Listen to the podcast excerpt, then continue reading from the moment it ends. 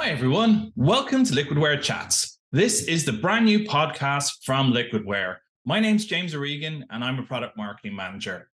In this first episode, I'm going to talk to Ben Ward, who's the current field CTO for the UK and Ireland for Liquit.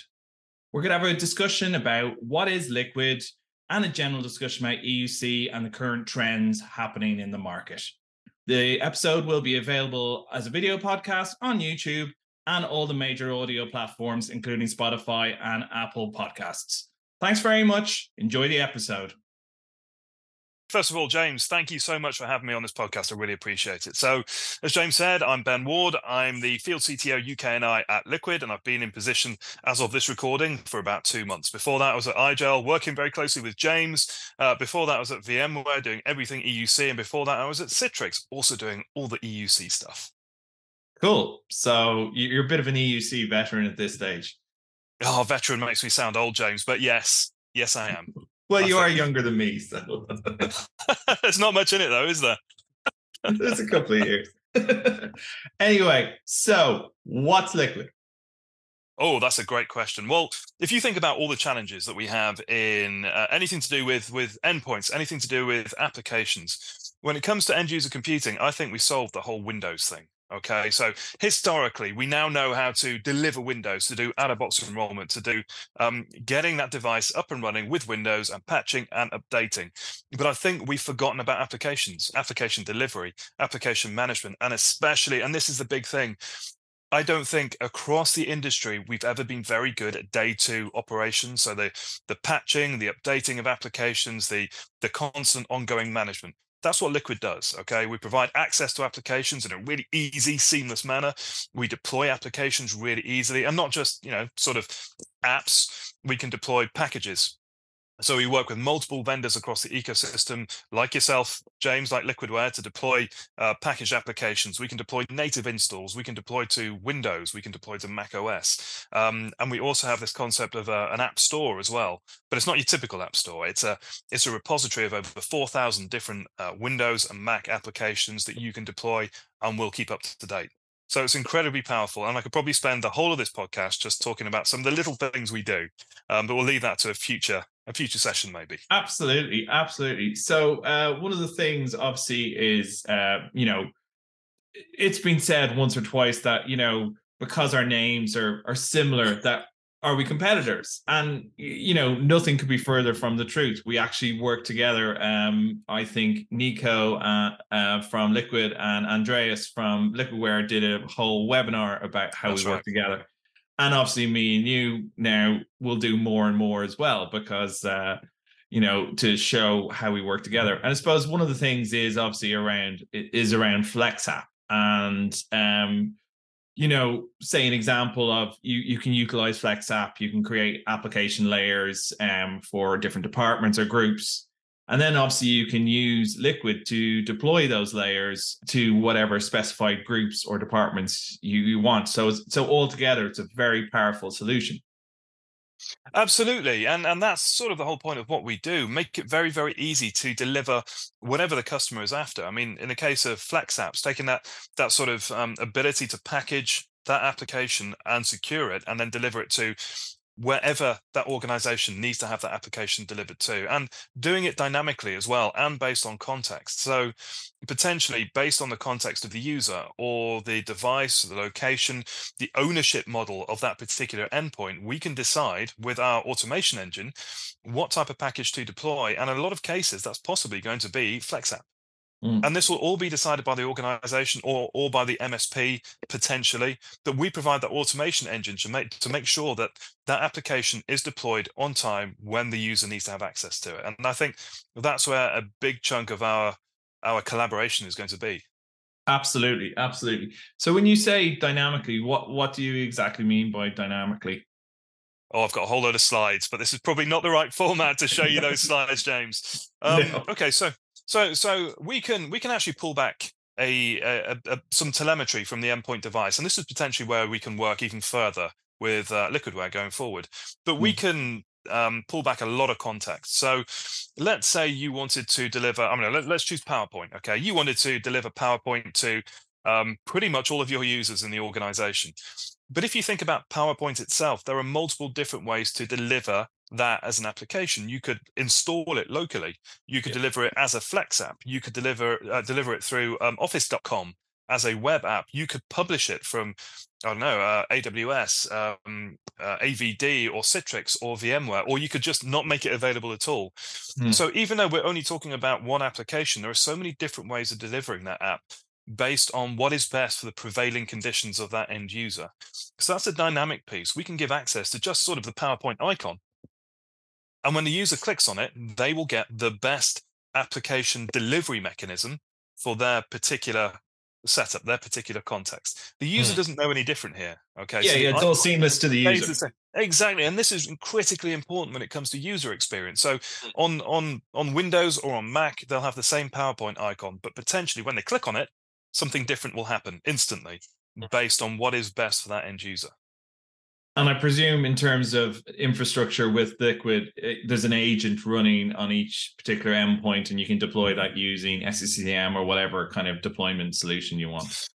Absolutely. So we have the agent, um, and that can include the launcher as well, which is a really good way of pulling together lots of different applications. We don't have to use the launcher. You can put all of those applications directly on the desktop if you wanted mm-hmm. to, or in the mm-hmm. start menu, or on the taskbar, or anything like that. In my experience, users are generally happier not having to go through sort of a, a, portal to get access to their apps. They just want them where they're used to having them. Uh, and we can do that. We can do that. And when it comes to hosting as well, so um, Liquit can be completely SaaS hosted. And I think the majority of our customers tend to go for a SaaS hosted model. Mm. There, there is some infrastructure as well. If you want to have it on prem, you can do that. If, if as a partner, or an MSP, you want to host it, you can do that too. We also have this concept of satellite servers. So if you think back to Branch Cache, um, I think branch cache is still a thing. It certainly used to be a thing when I was uh, an IT admin. Then we can have these satellite servers on on uh, on location where you have multiple users, and that will act as sort of a caching server. Yeah. So all those bits and bytes of the applications you can cache locally, and therefore you're not hitting the WAN every time you're downloading applications. So it's not particularly intensive when it comes to infrastructure, especially if it's SaaS hosted. That's that's really good. Um, and I, I think suppose, so. no, no, it is. It, it, it's definitely a, um, and I can see where where we collaborate then in that space of you know you have your FlexApps and then you can dynamically deliver them to whatever kind of um, endpoint is required, and that's that that's huge. And as I said, the the big thing, and I think what we're seeing more and more is that you know you don't want to be interrupting a user. It has to be seamless. It has to be no hassle for them, or else they just get annoyed, um, like any of us. So, uh, you know, I think it's I yeah. think it's a great partnership that we have, and it will only get better. So, oh, well, I'm um, hoping so, James. But it's all about it's all about user journey, and it's all about that ongoing management of the applications. If you can take away steps and just make it as simple as possible to get access to the apps, then you're going to help your users be more productive potentially, and that, that's sort of what we're aiming for across end user computing productivity. Yeah yeah absolutely. That's that's what everything that, that everyone does at the moment is is around productivity because you, you want your users to not have hassle with their applications yeah. crashing or or not being available. Or as you said you know the whole thing where you can dynamically choose where the application is coming from um but yet the user it could be the user could click on that icon, but the next time they click on it, due to say they had like lower bandwidth, they might be pushed off to um, a local version over, say, a cloud-based version or, or something, and it's all dynamic to the user. And that's that's that's really cool. Absolutely, and potentially again, that could be where future collaboration with Liquidware could be. Absolutely, that additional yes. Watch so, this yeah. space. Oh yeah, uh, yeah, lots more to come. Um, so um, yeah, so I, th- I think uh, you know we, we on Windows, but I, I think you you've said you you've kind of branched out to other OSs now as well. Uh, yeah, so Mac, uh, Mac OS is a pretty big one. If you think about what happened during the pandemic. Um, and mm. I don't want to keep talking about pandemic. It seems like every conversation I have is like, oh, remember that? But that was three years ago now. So we need to sort of move on a little bit, don't we? Um, but what happened is everybody got laptops. They got PC based laptops and they got Mac based laptops. And I mm. think mm. the whole world, especially knowledge workers, have now got addicted to laptops. And it's very, very difficult to take them away. And a huge chunk of that were Apple based devices. So I think we're we're seeing a massive growth, and there are stats, and I think I put them on LinkedIn. Shameless plug. There are stats that cover. what? the- the- Never. I, I'm, I'm really yeah. I've been on LinkedIn once or twice. yeah, There are stats. There are stats that show that that Windows in the enterprise is decreasing, especially in the US, and that that's a um a trend Is, is, to is that due- that due to like millennials and Gen Z and that kind of would be more into Macs as opposed to like Gen X? Potentially, or it could just be that Apple is such a powerful marketing engine. Um, Could- but could that's be. what we're seeing. We're, we're seeing Windows decrease over the past, um, especially over the past two years, 18 months, and Mac really begin to come up.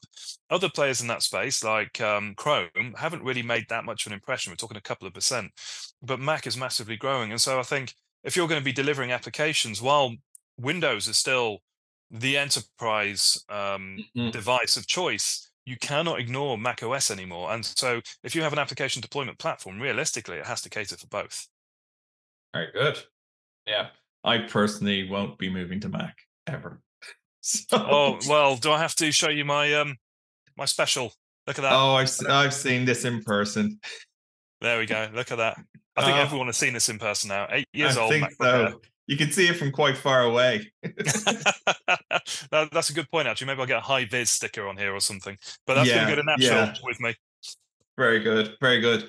So, uh, just looking at um, IT and EUC in general, you know, I suppose you know we can't really ignore. There's been a massive shift around you know particular technology. Um, uh, you know, I'm speaking about um, AI, artificial intelligence, or you know, the big thing at the moment has been ChatGPT. And I just, what, how do you feel that will ch- affect end user computing and I suppose around application delivery as well? Oh, well, I think you're right. It's it, it's huge, and I think at the moment we don't quite realize how huge this thing is going to be. And the way I, I what what I tend to relate this to is, um, so I think we're, as I said, we're we're a similar age here, James. The internet didn't really hit where I was, and this is mid Wales, until around about 94, 95. and that's when everybody started to embrace the internet. And I think in in in people at our age, you had a sort of before the internet and after the Mm. internet. And before the internet, you watched linear television um, if you wanted if you wanted to contact someone, you'd pick up the phone, a landline, and you'd give them a call. You had to be near that phone at all times. Um, and productivity wise, it was very much if you wanted to get in contact, you, you'd sort of write a letter. I mean, that just seems like know, a couple of centuries old. But then you have after the internet, and you have the smartphone, and you have uh, Web two, and all this cool stuff. So our lives are pretty much split into two pieces. And I think for my children now, they are about to experience the same pivot point now, before AI and after AI. Mm. AI is going to change absolutely everything. And from an application perspective, it's going to make some huge changes because we've already seen the ChatGPT 4 that, you, that that plugins are available.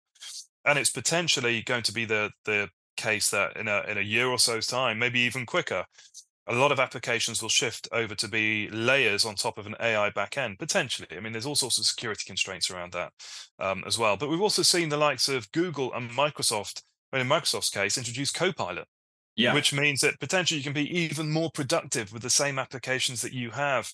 Instead of potentially instead of launching powerpoint or excel you'll simply go into teams and type into the the prompt create me a powerpoint deck on how amazing Liquit is. Uh, Mm. and then it will just create this powerpoint deck and then you just sit back and go well feels like a good day's work. Um, but i think i think that's what's going to be the biggest change. It's, it's going to be absolutely huge and we're just not quite ready for it yet but end user computing is going to stay, and I'm very biased here, James. End user computing is going to stay the most important bit of technology for a long Absolutely. time to come. Yeah, no, and I think I think as as as as we've said, like you know, there's been this massive shift with AI, and it, you know, those who embrace it will thrive, and those who don't, you know, well, you know, they'll they're going to struggle. So it, it is embracing it, but at the same time, I do have this little worry in the back of my head, thinking of a certain movie where a certain AI takes over the world, and uh, you know, uh, we end up with a very dystopian world and um you know i know it was a movie but still I, I, for one, welcome our new AI overlords, James. Okay. excellent excellent um well i think this has been a really good chat ben so thank you very much for your time Thanks for the um invite. You're welcome. Um, I really think there's going to be more from us in the future. So keep looking at Liquidware and Liquit's socials and um, our own LinkedIn as well. Uh, shameless plug there for both of us. And that's it. So thanks very much. Cheers. Take care. Bye-bye. Bye.